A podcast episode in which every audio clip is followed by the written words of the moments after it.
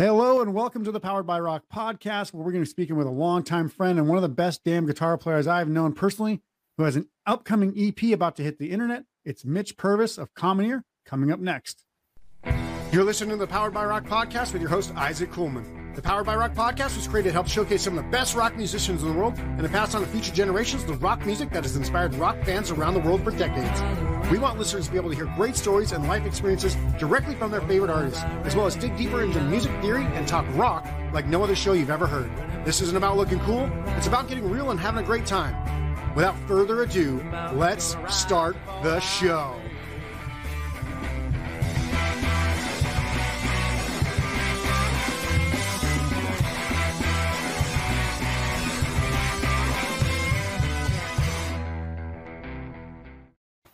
Hey, hey, hey, welcome to the Powered by Rock podcast. Today's an excellent show because I get to talk all things rock with a good friend of mine, someone I've known uh, since about 2001 or so, man who shreds incredibly hard on the old six string. And he has just added a newborn daughter on top of the two sons of his ever growing future family band. I can only imagine how insanely time crunched and stressful putting out new, new music must be. But after all that, here he is putting out another EP for his musical project, Commoneer. Mitch Purvis. Welcome to the show, Mitch. Hey, buddy. Thanks for having me. Yeah. Good to have you here. Applause. Like the, yeah.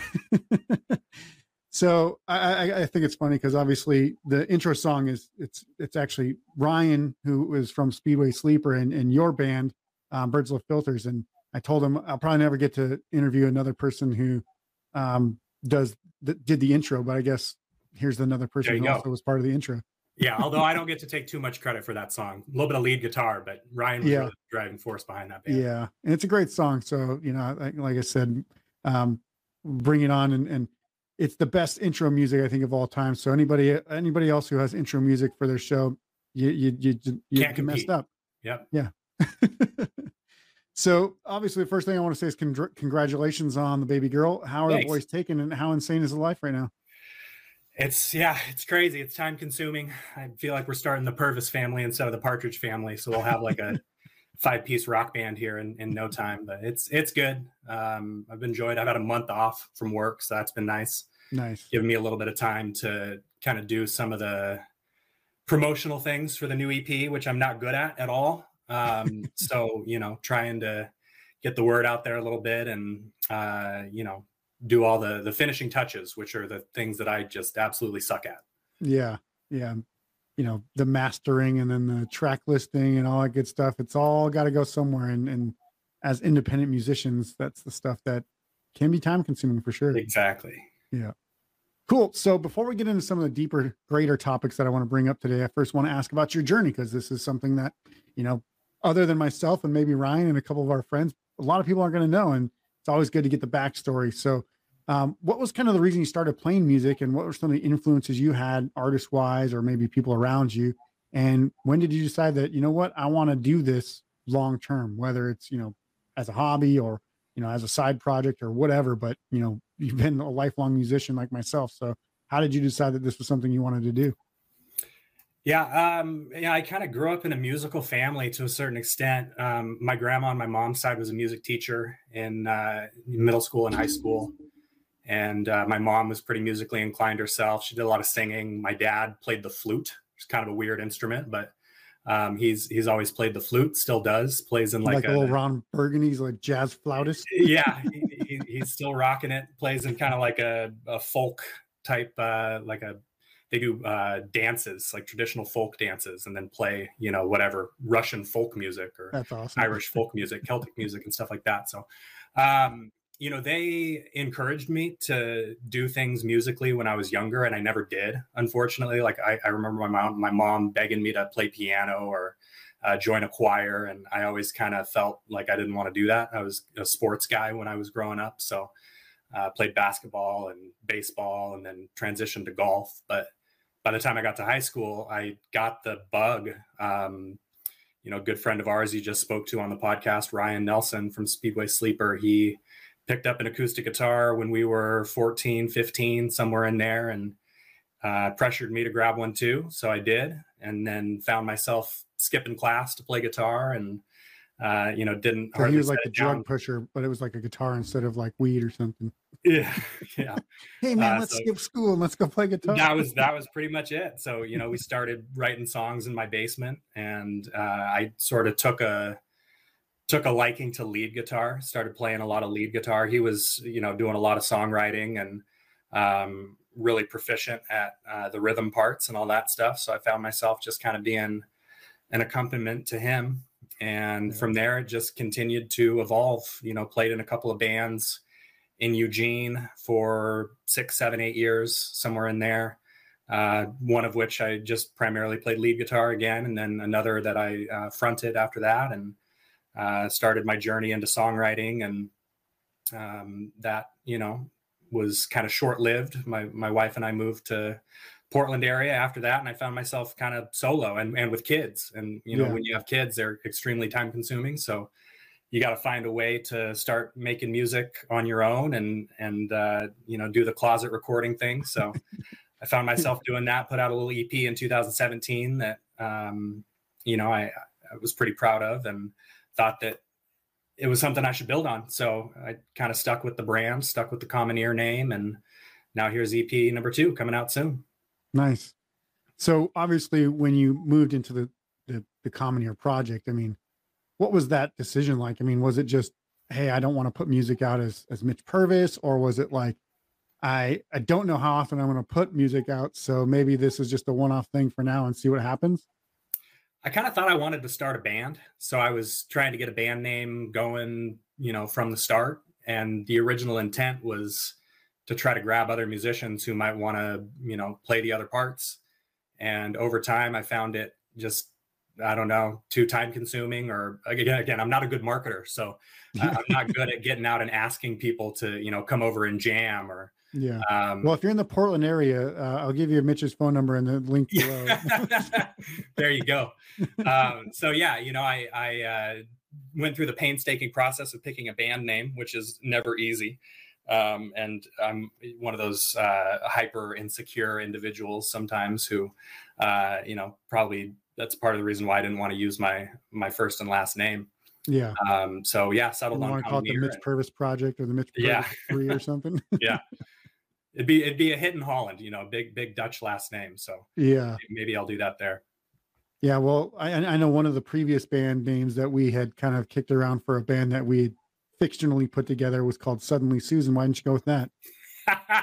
you know what? Suddenly Susan, oh, they they stood alone in their own right. So there's no way that I could trample on that name. Uh, it would be sacrilegious. Yeah, I think you actually came up with that obviously based on the what was it, Brooke Shields TV show from back in like the late '90s, early 2000s. For some reason, that was you. You latched onto that name. Was like, let's call our band Suddenly Susan. I'm like, why the hell would we do that? Yeah, you know, why why not?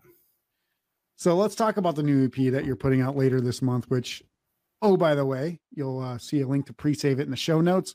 But I know that you have been working your ass off on this EP. Uh, it takes guys like you and I kind of a while to feel like our final product is good. In fact, I know for myself, I pretty much at some point just say, fuck it, getting it out there is better than than nothing. And it's not going to get any better because I'm just not going to put the time in at, at this point to make it much better. And I just released the music, but that's me. That's probably why nobody ever likes my music, and I'm the only fan that I have. But uh, what's your take on the process to make this EP and, and the production side in general? Oh gosh, yeah, that's uh, that's a good question. I mean, for me, it started with a bunch of songs from previous bands and previous projects I was in that just were sitting unfinished, and I liked them enough that I felt like you know they deserved a chance to to be a finished product and actually have people listen to them. So um, that's kind of where I found myself. The, the first EP, all six songs were songs that I had previously written that, again, they were just sitting there. So I decided to finish them on my own. Um, and then this new EP, I had a couple still left over that, that I really like. Um, decided that I wanted to, you know, kind of take them in a different direction, rework the lyrics a little bit. Um, and then through that process of, you know, getting those tracks down and, um, doing the the other instruments and the mixing and the mastering. You know, you're diddling around and uh, coming up with new riffs and you know new sparks of inspiration flying about. And you know, four other songs uh, ended up kind of sticking to the wall as well. So um, from there, you know, I, have done most of the instrumentation myself. So it's just, it's been a lot of sitting around and whether it's jamming on a bass or a guitar or a keyboard, just kind of, you know, catch something that you feel like is worth sticking with and then see, see what happens, you know, yeah. flesh it out and, and see if it turns into a song. Yeah. And just kind of to give an idea of, you know, the process and, and the length of time sometimes it takes. I mean, how long have you been working on this? What is it? Six songs now, I think six or seven yeah. songs. Yeah. Uh, geez. I mean, I probably started in earnest 18 months ago. Yeah. Um, two years ago, somewhere in there. you know, it's it really it started with two songs that um, I spent way too much time on, and you know, I think somebody who um, who does mixing and arranging and and producing, you can appreciate that you can get stuck in a rut sometimes trying to get a track to sound perfect and yeah. you know in your in your mind it sounds like a certain thing and uh, then when you actually play it back you know if it's not quite there you just think oh well i'm, I'm going to tweak this a little bit or i'm going to add this layer or i'm going to take something away and i'm going to turn it into exactly what it needs to sound like. And you know I, I, did that for for quite a while trying to just polish two songs thinking yeah. that you know i just wanted to kind of put them out as standalones. And again throughout that process jamming on some other stuff I, I sort of stumbled upon some other riffs that eventually evolved into hey this could be a song and then you know lo and behold i've got six tracks that um, you know, the other four certainly was a more speedy process. Although I, I can get caught in the weeds really bad, and I, I, have a tendency to get caught in the weeds really yeah. bad. So uh, yeah, you know, so I mean, for people out there who are like, oh yeah, I want to produce my own music, it take there's a steep learning curve, I think, for a lot of us. And then not only is it the learning curve, but the over analytical part of that. When you're when you're the one left to do your own mixing and mastering, you will tinker to to nth degrees that probably a professional might not. like there's like, here's what I think it should sound like, and here's what it's going to sound like, and then it comes back to you, and you're like, pretty close. Here's some notes, and then it's done. But like you're doing it yourself, and, and in the end, I think that's kind of what you did with the the full EP is you actually got some some help with the the, the end production and the mastering as well, didn't you? Yeah, the, the mastering I've used the same guy for both records actually, so I'm I'm pretty much doing everything except for the mastering and yeah. Uh, the the aforementioned Ryan Nelson, he's he's helped me with some bass parts as well, which has been uh, huge. But um, Audio Siege, I got to give a shout out to to Brad Boatwright at Audio Siege uh, up here in Portland. He's a phenomenal mastering engineer. Um, he's done some pretty um, pretty well known albums. He actually did the Stranger Things soundtrack. Oh wow! Uh, mastered that and uh, received some awards for it. So he's a great guy. Uh, does an awesome job. Is much faster and uh, obviously, needless to say, much better than I could ever be at mastering uh, a track. But you know, I think mastering is something that it's almost better left to a different set of ears. Yep. You can, you know, you you get again, you get caught up in in a rut sometimes, or you get an idea of what your song needs to sound like in your head. But if you don't get somebody else's take on it, if you don't get somebody else's ears going, hey, if you did this or you switch this around or you raise this level or you EQ'd it this way, you're not going to get, um, you know, a, a, as good an end result. Honestly, I think you're going to get a much better end result if you have a, another set of ears doing that final process. Yeah, and I'll say uh, my idea of mastering is let's just turn this volume up on this and see how good it sounds. Yeah, man, just squash it. Just throw the limiters on there and get it up there. I'm the best at mastering. so yeah, don't do that. But um, yeah, so obviously during the process of making this EP, you know, I've actually provided some feedback back and forth because you actually have sent me some yeah. um, demo tracks and, and demo versions of the tracks. And you know, at one point, I really, really, really wanted to put some drums together for I think it was West to Desert um, and it turns out I can't play drums as well as I thought. And I believe the song ended up being in like three, four timing or something. And took me like a week to figure that out. And by the time I did, I was like, man, I am a fucking idiot. Like I just spent a week trying to put a drum drum thing to this that was in four four timing and it's been in the wrong timing the whole time. So uh, I think he did the smart thing and just said, fuck waiting for Isaac. I'm just gonna like do this. And he, he's he's never gonna figure this shit out. He's not as good as uh, a drum machine. So uh, you know, and, and it sounds great. So it's uh, obviously, you know, in my head, I wanted it to sound something better for you, but my my abilities are not quite what, what I thought they were going to be. So, how do you like using the non-human drums yourself, and uh, what has that kind of brought to the process as well? Uh, that's a process I really enjoy, and you know, I, I honestly I wish that I were a better drummer because I, I look at awesome drummers and I admire them, you know, as much or more than I do great guitar players or great singers because that is uh, an instrument or a set of instruments that is uh, very tough to master. Yeah. And um, you know, I have enjoyed. I think I have kind of maybe a unique approach to to doing digital drums. I tend to go piece by piece and sample by sample and kind of piece them together as I go, uh, which may not be the smartest way to do it because it ends up being pretty darn time consuming. And, you know, I've always wanted my drums to sound like a real drummer yeah. instead of sounding like a drum machine.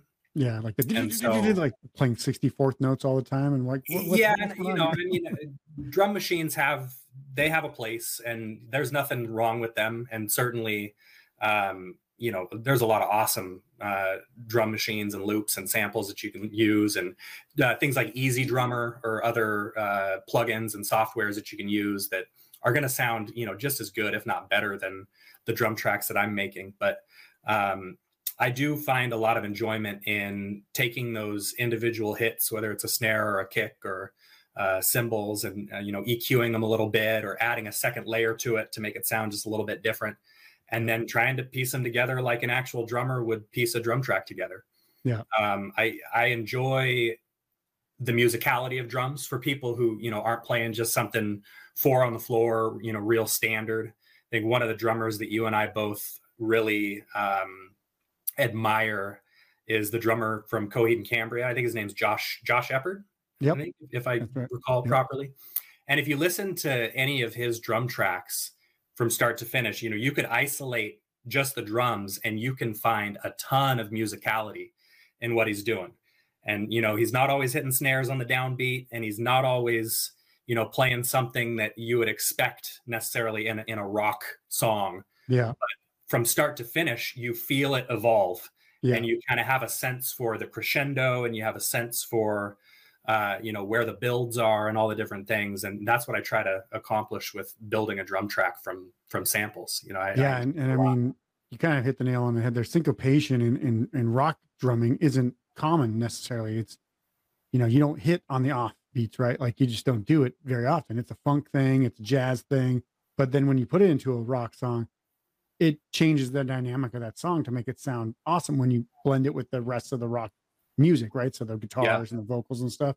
So I think a lot of that time, you know, it, it it's something that a, a, standard drummer might not think about, but a, a, good drummer will. You know, Neil Peart or some, or I should say Peart, I believe is how it's pronounced. But um, some of these really, really great drummers, Mike Mangini, all these guys that just go out there and just absolutely like they have their own metronome playing for each limb, and it's like, how do you know what you're supposed to hit at the right time for each thing? And it makes no sense, but that's you know obviously you can kind of replicate that with a drum machine. A lot easier than asking a buddy hey come over and do this thing that i want to play on the drums. Most definitely yeah. So i know another thing that you actually had mentioned was that um, not only are you are you finding that you have a, a deeper more interested passion around understanding drums and drum you know musicality and and and, and all that stuff but also playing the bass uh, you've been a lead guitar player for 25 years or so uh, and now you're you're really digging the bass. So, kind of explain that experience and what's that led to with the music now as well. Yeah, I think that came from building drum tracks and from kind of learning how the bass and the drums are sort of married, you know, yeah. with one another. They they they kind of can't exist without the other. And um, you know, you consider a drummer and the bass player sort of the rhythm section of the band and that was something I never appreciated when I was you know off in my own world trying to rip a guitar solo or not not like paying you guys keep time attention. i'll be back in 30 seconds. yeah exactly. I'll just I'll do whatever you know i, I want to do and not really pay attention to the flow of the song and yeah. uh, try to take up too much attention on stage. And you know meanwhile you got the drummer and the bass player in the background trying to keep everything together. You know they're the yeah. glue of the band trying to trying to hold down the rhythm and hold down the uh, the groove and uh, that's something that I've really grown to appreciate about bass. It's such a different approach to playing a stringed instrument than playing rhythm Yeah. guitar or, or lead guitar. Like you it's really have essentially a mix between string and percussion. Yeah, a- absolutely. Yeah, Yeah. it's it's very percussive. As I mean, if you play it well, it's very Yeah. percussive anyway. it can still be very melodic, and you can find you know find those areas for those walking lines and those little lead lines and uh, the space in between where you can really accentuate the groove of the song. But really, it comes down to locking in to that kick drum, locking into those downbeats, Yeah. and finding the space in between what everybody else is doing so that you're not overplaying. It's really easy. It's easy to overplay any instrument, but it's Yeah. really easy to overplay bass. Yeah, And and, that's what I was going to say. players in the More than world- anything, I think with playing bass, it's what you don't play that that makes things. Absolutely. Yeah, Yeah. yeah. And and best players in the world know when not to play. That's Yeah. you know the most important thing sometimes that you can do. Yeah, and I think it's pretty interesting because you know of all the of all the band members, everybody always thinks the bassist is the most expendable, and I'm like, there's so much. And I talked to uh, you know a, a few musicians about this, and uh, one of the things I think that comes up is there's an emotion behind the bass that gets tied to the sound. What I mean by that is the drums are the the the the rhythm, the groove, right? So like you hear that, you, that gets you your body moving, right? So that's like this is how you're going. The lyrics and the vocals and the guitar are all the the high end stuff that your brain's kind of capturing. The bass is actually what your body's feeling, like literally feeling through speakers, right? It's like and not only are you feeling that in your body, but then it kind of seeps into the emotion of the song and how that changes whether the guitar is slow or fast. The bass, whatever's happening with the bass, is actually the end result of how the song feels to somebody. Yeah, totally. And and you're right. I mean, those are the frequencies that you're you're hearing them with your ears a little bit, but Yeah. you're very much feeling them with your body, especially when you get down, you know, like 200 hertz and below. Yeah. That is stuff that is all feel. Hmm. And you know, if you're looking for you know whether it's dance music or hip hop or or whatever or even good rock music like you need that good bass line Yeah. for the danceability of the song, for the groove of the hmm. song, and and for the the feeling of the song. Without Yeah. it, it's you know I I don't know if you've ever tried to play a show without a bass player, but you know it is it's nothing like playing with a bass player. Like you have to have that instrument there, Yeah. even if you're not hearing a whole hell of a lot of it. You got to have it there, or something is just wrong. It's It it's not, sounds you know Missing something's not Yeah. happening. Yeah. yeah. So whether it's you know playing a bass part on a synth or something like you have to have that low end. It, it's absolutely critical to a song. Yeah, and obviously it's nothing to say about you know people that play slap and pop style where it's like funk and it's a little higher on the on the on the octaves and the, and the frets and the range and the frequencies, but um yeah, most of those bass players still bring it back down to the low end Yeah. for certain parts of the song. It's not like they're staying all up on the high and just plucking and and popping and stuff, but um you can definitely tell the difference between the feeling of a song where somebody's playing slap and pop versus somebody who's playing the low register and just kind of playing with the with percussion. Um, Sure. so um, it it's it's I think it's an astute observation that a lot of people don't even, especially non musicians, don't even think about, and even people who are kind of in bands, not like you said, not the bass player, don't even think about the actual character that the bass brings to the band. And when you don't have that there, you know that something's missing. Yeah, and I mean, a lot of people when you're starting a band when you're 20 years old or whatever, nobody wants to be the bass player. you have a thousand people who already play guitar and think that they're the world's greatest songwriter, and then somebody else, you know, who's been singing in their shower or singing karaoke their whole life, they think that they're the next, you know, Rod Stewart or Steve Perry. And so you've got the lead singers, you've got the guitar players, and then what do you do to find a bass player? You go, oh well uh, jim knows how to play guitar so let's go down to guitar center and buy a bass you can figure out how to do that no problem all right jim you're the bass player in the band let's go start a band Yep. So it, it is sort of it's a forgotten instrument in in certain regards but um, the, the deeper you dig into uh, you know the required components of actually having a dynamic band the more you appreciate uh, how important that bass aspect is Yeah, and I actually talked to, uh, and this will be an upcoming episode after this one, but I talked to uh, the drummer from the, the punk band Clowns, uh, and he actually said basically nobody's a bass player; they're all converted from something else, and yeah exactly right. Yep. like you you can only find a, a, solid bass player if they've already played bass in a band after they converted from something else. But yeah, it's nobody ever starts on bass. It seems like. But back when I was in high school, I actually well, three people I convinced to to do bass from nothing. I, I was like, "You're going to be the bass player," but it was like me pushing them, right? So a friend, two friends in high school for my my high school band, and then it was actually our our mutual friend Joe who actually became an excellent drummer. I convinced him to buy a bass so we could play music together, and then he was like, "Well, let's get a drum set too." And I was like, "All right, well, we bought a drum set, shared that, and he got way more into the drums, and we just didn't have a bass player again." yeah. So that's pretty much how it goes. But yeah. And now, one thing I actually always found found fascinating about you as a musician is that um, you picked up a lot of things pretty damn quickly. And I'd say that uh, you've been good at guitar for a long time. So, uh, you know, and this is like you said, you were also in golf and you, you have like a lot of these other like random hidden talents. Like you can throw washers into a flat board better than me for some reason. I'm like, what the hell? Like, how are you better at all these dumb things than me? And like the things that I like, like guitar and golf, you're also better than me. And I'm like, you're a son of a bitch. But I've always thought that was pretty awesome. And, and I really, I always looked up to a lot of the things you did because I'm actually older than you but at the same and I've been playing longer than you, but at the same time you you pick things up faster because I think you got into one thing where I was into kind of spreading my I guess musical talents across multiple instruments so that way I can figure out how to make one song and compose it whereas you were like locked in. So what what do you think is like maybe that's it or maybe there's something else but what is the, the key to getting good at something from your perspective because you know like i said you're you're good at golf you're good at pool you're good at all these other things but it's not just random. Like you don't just pick it up one day and like, hey, I'm awesome at this thing. Uh, getting obsessed with something, you know, like you said, I, I have a tendency to kind of lock into one thing for long periods of time.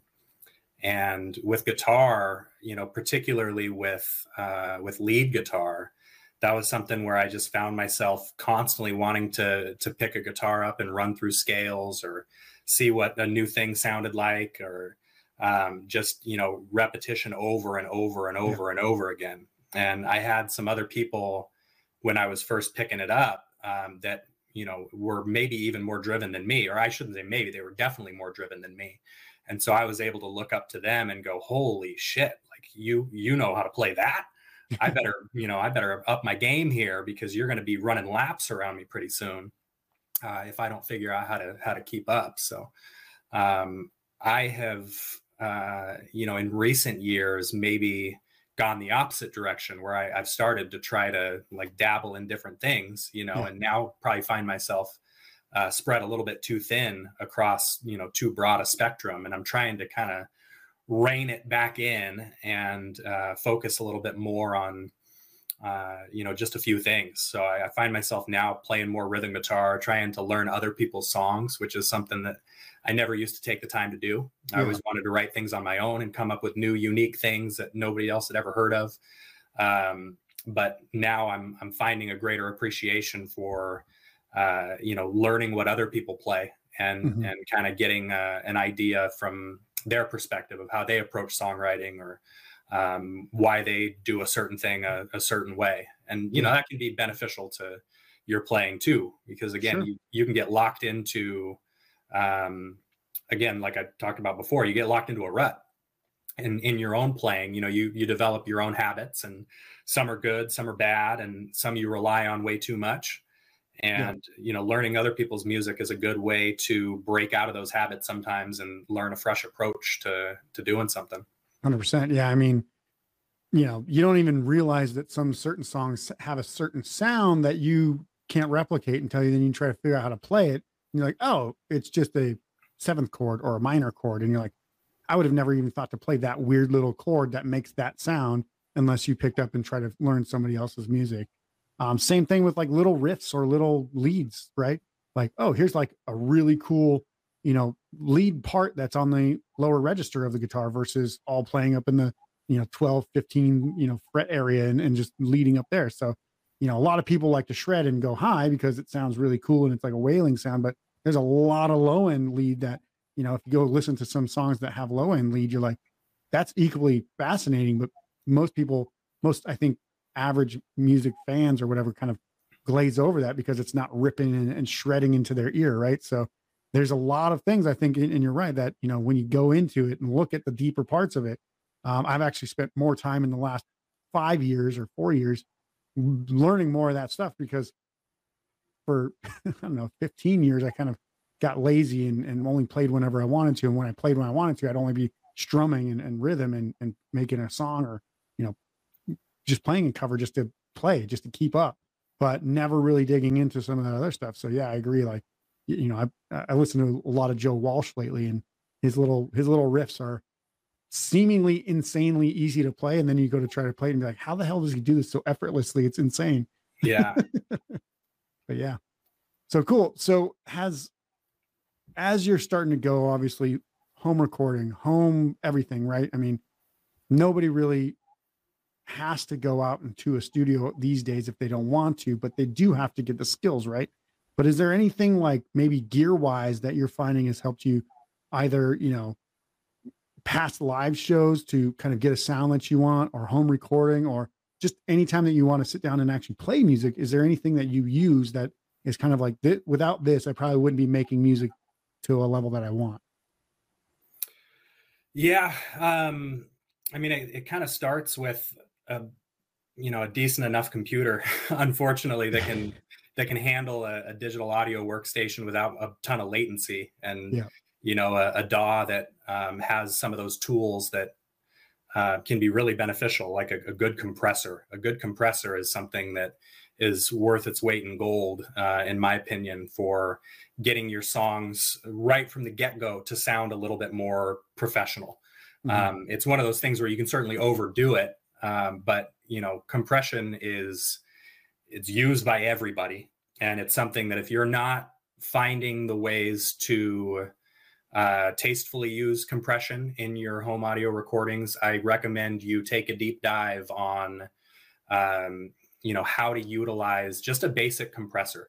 I use studio one as a workstation and their stock compressor is awesome. I mean it's uh, crazy the number of things that you can do with it whether it's just you know raising the noise floor on something or uh, kind of tempering the uh, the spikes in something that you might have maybe recorded too loud or yeah. uh, you know you want to tame down a little bit or uh, you can use it as a de-esser for your vocals which is something that again i think that's a great tool if you're recording at home and if you're singing at home in a less than ideal environment uh, finding those ways to treat your vocals and process your vocals so they sound a little bit more professional yeah. um, is is really important. And yeah, because so, anybody can sing into a microphone, but it sounds like you're maybe standing in a hallway if, or something if you don't do it right. Yeah, yeah, and and that being said, you know, on this uh, record, I found myself recording my vocals in a car a lot, which is kind of a, a, unique approach. Maybe it's something that I d- didn't do on the first record, but um, you know most people don't have rooms that are treated that are set up to do audio recording in yep. so the more you can do um, away from environments like that i think the better. You know you can try to put up foam and you can try to get in a corner of the room where you're minimizing the reflections and uh, getting as good a sound you can but nothing is going to be as good as a you know professionally uh, done up studio. So you know going straight into the box as they say as much as you can i think is really important. You know just plugging straight in and you know doing a lot of the uh, the processing and everything like that inside the workstation instead of trying to put an amp in your room and mic the amp and uh, you know get all your levels right that way um, i think it's it's much easier to find yourself a good amp modeling pedal i use one by tech 21 that is freaking awesome. I think it's called a GT2.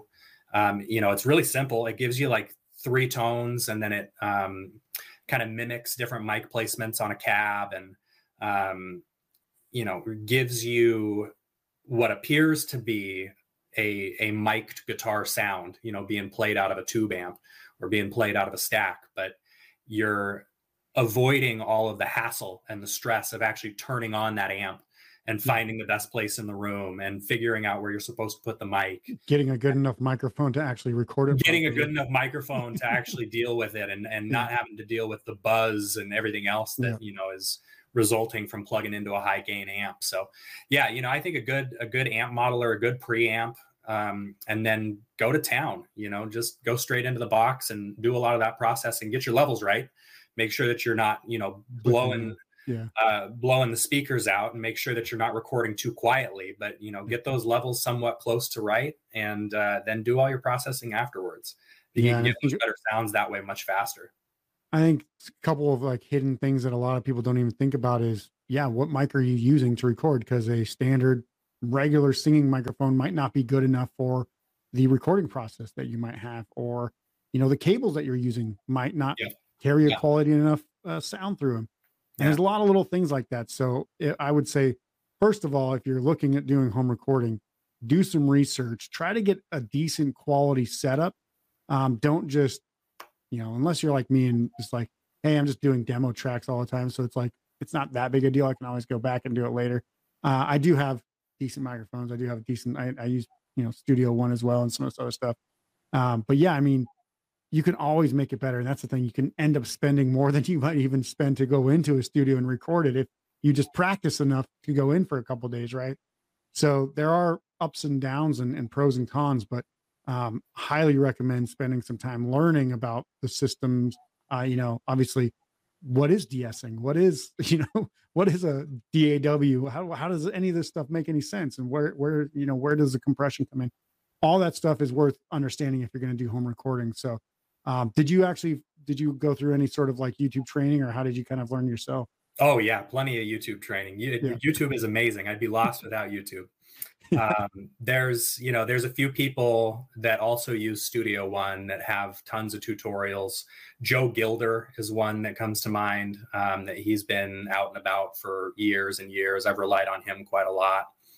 Um, and yeah, you know, you just uh, if you if you want to figure out how something works, you want to figure out how to you know how to record vocals in a decent way when you don't have a decent room. You want to figure out how to work compressor on a guitar or on vocals or on a bass guitar or you want to figure out how to eq something look it up on youtube. You know there's endless endless content there. Yeah. and uh, plenty of stuff that you can find that is you know going to help you to be uh, more than serviceable if you take the time to actually learn how how those things work. Yeah, and I know one for me, the biggest thing that I had an issue with was latency. So I found a way to bypass the latency finally, and now I can actually finally record tracks without having everything sound like it's off time. So I look forward to actually trying to re-record some stuff soon. yeah there you go yeah it's kind of impossible to record when you've got that uh, you know delay going on in, in Yeah. the background it can't- might just be like less than a snap. Like it's Yeah. it's that small, so you can't hear it right away. Then when you put the song together, you're like, something's not right. I can't tell which instrument it is, but it, the whole damn thing seems off now, and it, it gets really frustrating for sure. Mhm. So, were there any techniques? Well, we'll we'll go back to kind of talking about guitar playing. Were there any techniques or anything that like you you had some challenges around when you were first learning, or um, was there something that you, when you discovered how this thing worked, or this this scale worked, or this you know plucking technique, or was there anything like that when you first started that kind of like took your guitar playing to another level? Um, l- learning syncopated rhythms, I think, is Yeah. is huge. You know, a lot of people um, when when you go to strum on a guitar for the first time, you're going to have a natural rhythm. You're going to have a natural kind of cadence to your body. Like everybody has a natural uh, rhythm and cadence to how they walk and how they talk, and that lends itself to how you strum on a guitar as well. So again, you know, learning how other people strum a guitar, like I, for one, I would never go and strum only downbeats. You know, Yeah. like a lot of punk songs, you got that just straight down, down, down, down, down, down, down. Um, I that is not natural to me whatsoever. I would never pick up a guitar and think to do that. So learning how to do that, learning how to, you know, incorporate palm muting into something like that, or just the occasional up uptick into something like that, just to throw throw the rhythm off just for a second. Um, I think those things are huge. And Yeah. so being able to to learn some of those things and incorporate some of those things into my rhythm playing uh, were were monumental for helping me to become you know a more proficient rhythm guitar player for sure. Yeah, and that's actually interesting that you mentioned that because about four years ago, I was playing with my my uh, my dad. He he's a huge old country fan, Johnny Cash, all that kind of stuff, and that's always like the uh, it's like the doom chicka doom chicka doom chicka doom, and I'm like, how the, what kind of rhythm is that? I've that would never think to even play that rhythm. It sounds like a train, kind of like chug chugga chugga chugga. Chug. And I'm just like, okay. So every time I would sit there and think to listen to it, I'm like, I my natural is like doom doom doom It's like like a four or five part strumming pattern. And it's never like a doom chicka doom chicka chicka doom or something like that. Yeah. And so I had to really like focus and figure out how they did it. And so it's like bass note, couple strums, bass note, couple strums. And I'm like, that's not natural at all for me to strum that. And so I think you're right. I mean, a lot of that stuff is the way that you can get out of your own head is by getting into somebody else's head and bringing that back into yourself because you know i've been solo essentially as an as a guitar singer or guitar player singer songwriter for i don't know 20 years now um, i have played drums in a band once but uh, in between it's like you're just listening to yourself and yeah. if you don't bring in extra places to get influences and and new ideas, you're going to sound so similar that you're going to get sick of yourself. Yeah. Yeah. And, and sometimes eliminating something from the equation can be really important too. You know, like I heavily relied on a pick for the 1st mm-hmm. 15 years or so that I played guitar. Everything was picked. Um, the last three years or so, I have hardly picked up a pick the entire time. I kind of forced yeah. myself to learn how to finger pick and to learn how to strum with just you know my forefinger and my thumb and that has helped me to evolve quite a bit and to yeah. kind of learn new approaches and I'm, I'm glad that i did you know at first it was just extremely painful uh, not only uh, emotionally painful because I couldn't play anything in time. I couldn't keep, yeah. you know, a good rhythm. Everything was off. I would miss strings. I would flub notes. I would, you know, it was it was horrible. Uh, not to mention the fact I wasn't practicing enough. So you know, then you throw that into the equation too, and it was just a it was a circus of a mess. Um, but then you know, also people uh, have a tendency to maybe underappreciate the the physicality of playing guitar strings and what it does to your fingertips when you're playing yeah. over and over and over again. You know, uh, it can it can really wear away at uh, at your fingers. So. Um, it's been good for me to build up those uh, those calluses on my right hand too. You know, you got them on your left hand from fretting uh, all the time. And you know, oh, I thought you were saying something else by doing that. Yeah, yeah, uh, we can edit that out, right? Um, but yeah, it's been good for me to uh, to exercise that right hand a little bit more and get more proficient with some of those things. And you know, yeah. next step for me is again trying to go a little bit further down that uh, that road with learning some of those traditional finger picking techniques, like Travis picking is one, chicken picking stuff yeah. like that that you hear it in, in country songs and bluegrass and all sorts of stuff um, it comes very naturally to some people does not come naturally to me at all so yeah. you know learning spanish flamenco things. styles like i don't even understand that like i don't think i'll ever be able to comprehend the level of speed that it takes in your right hand to play that because like i can't even play that fast with my left hand so like, yeah to try to multiply that effort twice i'll be like no nah, i'm definitely lost but yeah i yeah. cannot believe how people can do that yeah, so no well. kidding. Yeah. Cool. Um, yeah. So I want to obviously have you kind of explain more and just kind of re-mention the, the, the new Saintly Patients EP one more time before we go. What can they expect from the music? Where can they go check it out once it's ready?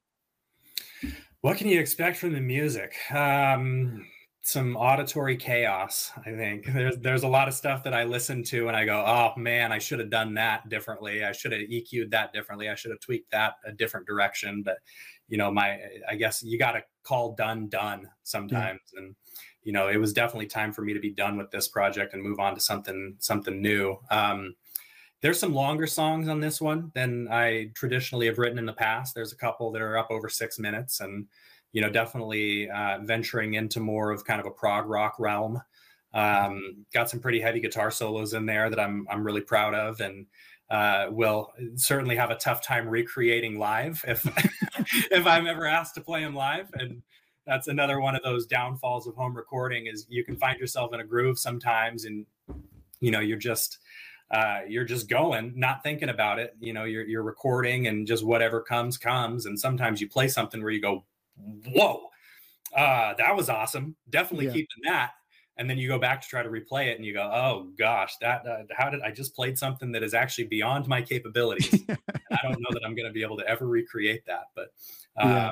but nonetheless you know they they made their way onto the album so yeah um, and, and, i keep saying like it's one of those things like i just keep thinking i'm a shitty guitar player because i can't recreate what i've recorded but i'm like i did it once i could do it again and i'm like Eh, somewhat, mostly. I think yeah. There. I mean, again, I think it just probably comes down to repetition, and yeah. you know, if you if you start playing it back over and over and over again, first of all, figure out what the damn notes are because yeah. that's hard enough. If if you don't have a great ear for music theory, or you're not, you know, naturally in or not naturally inclined, but um, you know, if you don't understand music theory, if you don't understand the, the movement of the music from a theoretical standpoint, it can be kind of difficult to go back and figure out what the hell you were playing. But figure that out first, and then you just play it over and over and over again, and you know, eventually you get something that's at least close enough that it's passable.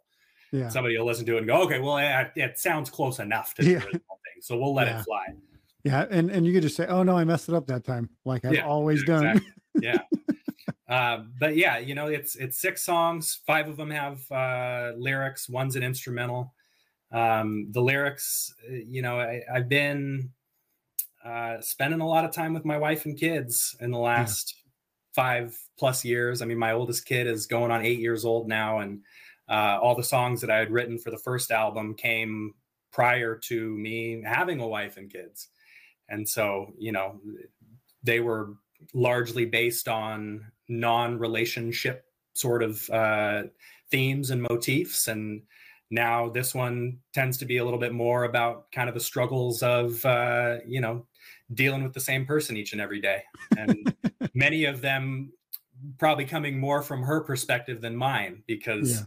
I'm probably much more frustrating than she is to have to deal with on a regular basis. So, you know, it's kind of nah, Mitch, dig, digging into my own insecurities and digging into my own uh, fundamental flaws as a human being, nice. which, uh, you know, can lead to some uh, emotional moments for me. It, it's been interesting typing out the lyric sheets and everything to these as I get them finalized for distribution and everything. And I find myself going, oh man, that's kind of heavy. that that is uh, probably kind of uh, you know one of the tough aspects of of me being me. But you know, sometimes digging into your own insecurities and your own failures as a human being is a good spot to find some creative juices for making good music. Yeah, and and ideally to help you grow, but if not, well, then maybe you just make better music because you don't. Yeah, you know exactly. I mean, it, it's like those people who uh, get into relationships just to break up so that they've got fuel for their next album or for their next movie or whatever. Are it's you like, talking about Taylor Swift? I don't know if I am, whomever you know. Um, but yeah, you can uh, you know you can find me uh, on Twitter at Commoneer Music, on Instagram at Commoneer Music. Got a website, commoneer.net. Uh, basically, it's just both of the EPs sitting up there. You know, I've got dreams and aspirations of putting a blog up there or doing something else with it all in due time. But right now, the focus is just on getting this album out and getting all the finishing pieces done there so that I actually have something to promote and something to uh, look back on and say it's a completed project. So nice. Um, that's that's kind of where I'm at right now. Oh, and then I would be uh, remiss if I didn't mention Bandcamp because you can go to Bandcamp right now, commoneer.bandcamp.com, and pre-order the album. That'll give you access to two of the tracks, and uh, then you know first uh, first mover advantage when the album releases on 1022. Nice. Awesome. And I know, I think it, I can't remember the name of the songs. It's something with iron. What's the name of the iron? And iron and fire. Iron and fire. I believe it's on that song. You have a pretty ripping guitar solo, if I'm not mistaken. Yeah, that one ends ends with a guitar solo as a as an outro, which is kind of fitting. You know that that concludes the album. Yeah. And uh, you know, lead guitar again. It was kind of my original passion and something that I still if, if anybody asked me to join a band right now, or I found the motivation to join a band right now, you know, I, I could very well find myself joining in that lead guitar role. Uh, it's just always been something that I've really enjoyed. Some of my, you know, biggest musical inspirations are great lead guitar players. And it's something that I find myself uh, always wanting to kind of gravitate uh, gravitate back towards. So, yeah, uh, yeah, probably fitting that you know the the album closes on a guitar solo. Yeah. So the, I guess the moral of the the conversation we had today, or the the end result of the conversation, is somebody get Mitch into a band. He needs to get out of his house and away from his wife and kids. yeah, just uh, maybe don't push my wife too hard on that because I'm not I'm not so sure how how well she'll take that. But just come over to Mitch's house and practice. yeah, fine. there you go. We'll we'll uh, practice in the garage. There you go. Yeah. awesome. We'll add the links to the music in, in the show notes below this episode. And uh, did you have any final words that you want to mention or anything else that you had before we go? You know, um, I I personally think that you know you've put out some fantastic music both in bands and solo and i think people if they don't spend time learning and and listening to new music from you know independent artists and and and you know you know indie rock dads like yourself then then they kind of miss something with with the music world and the community in general. So you know i'll say that about you but did you have anything that you wanted to kind of end with before we go today? Yeah i mean i'll gladly add to that. I, I completely agree with you there. I think that we've maybe lost a little bit of individuality and nuance when it comes to radio music and and you know um, the uh, the bigger producers and and the acts that uh, find themselves on the top 40 or whatever. It's it's all in my mind and in my ear it's kind of becoming the same thing. You know you could almost play the songs on top of one another and and uh, end up with things sounding the same sometimes. So I would agree, you know, go out and uh, check out new bands on Bandcamp or uh, Instagram or Twitter or wherever and uh, get a sense for what people are doing when they are not being influenced by, you know, a greater machine. And, yeah. you know, that, that music machine is, um, it's good at what it does. You know, it churns out the hits over and over and over again, but I think you do lose a lot of, soul and passion and individuality sometimes. And that's not to say that my music is, um, you know, chock full of all that. And you know, there's you're going to hear a lot more passionless, and you're in it for the money. We get it. Yeah, there you go. You're, you're gonna you're gonna be able to hear a lot more mistakes, and I think a lot more of the the process sometimes comes through in music that is independently produced and recorded and you know that can be interesting um, it can be enlightening sometimes and, and if you're trying to make music on your own uh, you know, being able to listen to songs like that and learn learn from my mistakes, learn from other people's mistakes where, yeah. you know, we probably didn't EQ everything properly and we probably didn't compress everything properly and we certainly didn't uh, rely on perfect recording environments. But you know you end up with what you end up with and then you, you move on. That's that's the only other thing that i'll add is you know if you're trying to do this just keep moving. Um, you know write a song get it down on paper, get it down on on your workstation and you know eventually move on move on to something else keep growing keep building pick up another instrument learn something new. Um, as long as you keep doing that you know you'll find the inspiration to keep making music. It's when you find yourself sitting in one spot for too long that that inspiration sort of fades and then you know you find yourself lacking the uh, desire to to do it again. So keep moving. That's my life in a nutshell. Thanks a lot mitch. That's a real downer for me no, no, they're great words of advice, and I absolutely agree. If you want to make this either a long-term passion or hobby, or uh, you know, want to take this to higher levels, you can't stop. You got to keep moving forward, and you got to find new ways to be creative. Because, you know, I've always thought like at some point I'm going to run out of song ideas, and somehow I never do. But they just come less often, maybe than they used to. But that's because I'm less active than I used to be. So, like, the more active you become, the quicker everything comes and and that's just how it's going to be. So if you really want to keep this going just keep going and and, and actually do it. So great words of advice. Uh, obviously i want to thank my good buddy mitch from commoneer for the awesome conversation today. And if you haven't checked out his music yet which you probably haven't but this is a great introduction for you to do so make sure to go to the show notes below this episode for all the links. If you like what you heard on the show please make sure to subscribe to the podcast and share it with your friends on social media also if you want to check out some of our written content or any of the products or merch that are we have available, go to poweredbyrock.com to read our absolutely free rocking blog full of album reviews, interviews, and lists to keep you entertained. And go find our gear as well so you can pick up some items to play and look like a rock legend. Actually, Mitch was our technically our first sponsored uh, musician. So there you go. He's first powered by rock sponsored musician. We got him some free gear. That's our show for today. We'll see you soon for the next episode. Until then, rock on.